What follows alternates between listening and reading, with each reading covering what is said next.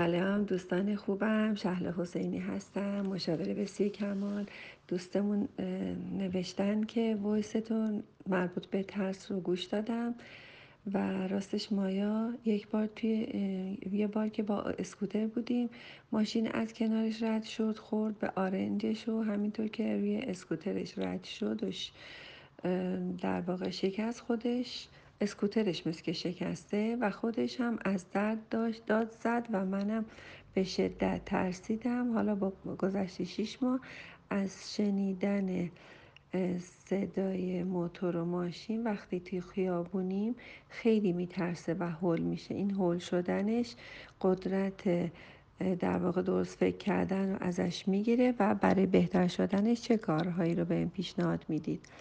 دوست خوبم توی وایس قبلی هم به شما گفتم که بچه از شکستن اسکوتر نترسیده. چون ما با ترس به دنیا نمیایم. ما وقتی به دنیا میایم اگه مادرم از چیزی بترسه من میترسم. از هر چیز تازه‌ای من در زندگی میترسم. من به دنیا میام و هر چیزی رو که ندیده باشم غیر از چشمای مادرم اگر ببینم اونو میترسم. من فقط چشمای مادرم رو می‌شناسم. بعد هر چیزی که مادرم ازش بترسه من میترسم. حتی مادرم از استکان بترسه وقتی استکان ببینه چشاش چهار تا بشه چشاش گرد بشه منم از استکان خواهم ترسید.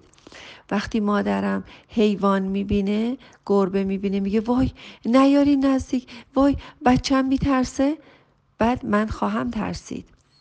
اگه مادرم از پسر خالم بترسه منم از پسر خالم خواهم ترسید.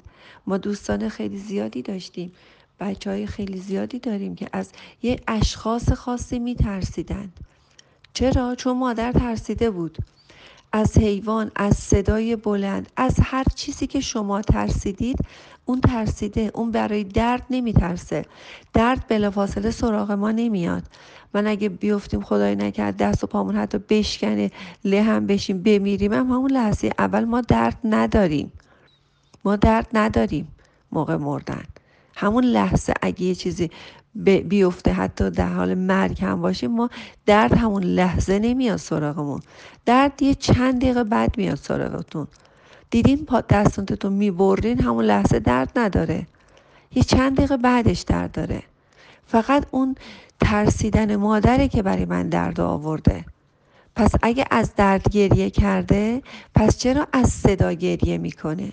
پس معلومه از صدا گریه کرده. چرا از صدا ترسیده چون شما ترسیدید؟ حالا چه راهکاری می‌خواین؟ هیچی برین تو سر صداهای بلند بشین خیلی عادی خیلی معمولی اصلا به روتون نیارید. ببینید که هیچ اتفاقی نیفتاد. بعد بچه هم نمیترسه تموم میشه میاد. برین اصلا توی جاهایی که خیلی سر و صداهای زیادی هست دنگ دونگ هست قشنگ با هم بشینید. اصلا بهش نگید که برای چی اینجا اومدیم. خیلی عادی معمولی برید. نمیگم هم که بیاین شوخی کنین بخندید که بچه احساس کنه یه ماجرایی داره اونجا اتفاق میفته. نه خیلی عادی معمولی. خیلی عادی معمولی. می‌تونید باشید. اصلا هیچ اتفاقی هم نمیفته. بعد شما می‌بینید که اینجا اصلا ترسی وجود نداره نگی ترس وجود نداره. ترس ها وجود دارن. ما یه سری ترس های واقعی داریم یه سری ترس های غیر واقعی داریم به نام فوبیا. خب؟ شما ببینید فوبیا چیه؟ فوبیا ترس های غیر واقعی هستن. وجود نداره.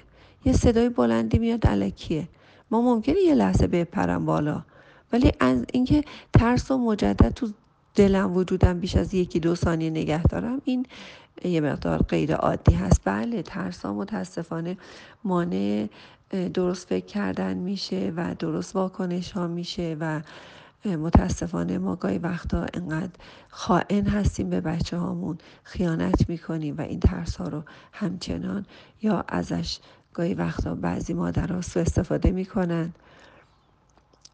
دکتر میگم آمپول بزنه. نمی‌دونم. آقا به این چپ چپ نگاه کن. آقا به این بد بد نگاه کن. خوب خوب نگاه کن. این حرفا چیه؟ واقعا متاسفانه برای ضعف های تربیتی رو ما بعضی وقتا با اینجور چیزا پوشش میدیم.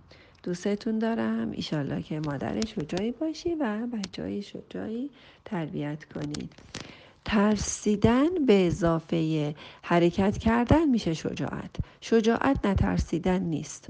شجاعت ترس به اضافه حرکت است. اینا رو فقط توی فایل های خودم می‌تونید بشنوید. این مطالب منو تو هیچ کتاب روانشناسی نوشته نشده که ترس به اضافه حرکت مساوی شجاعت. مرسی دوستتون دارم.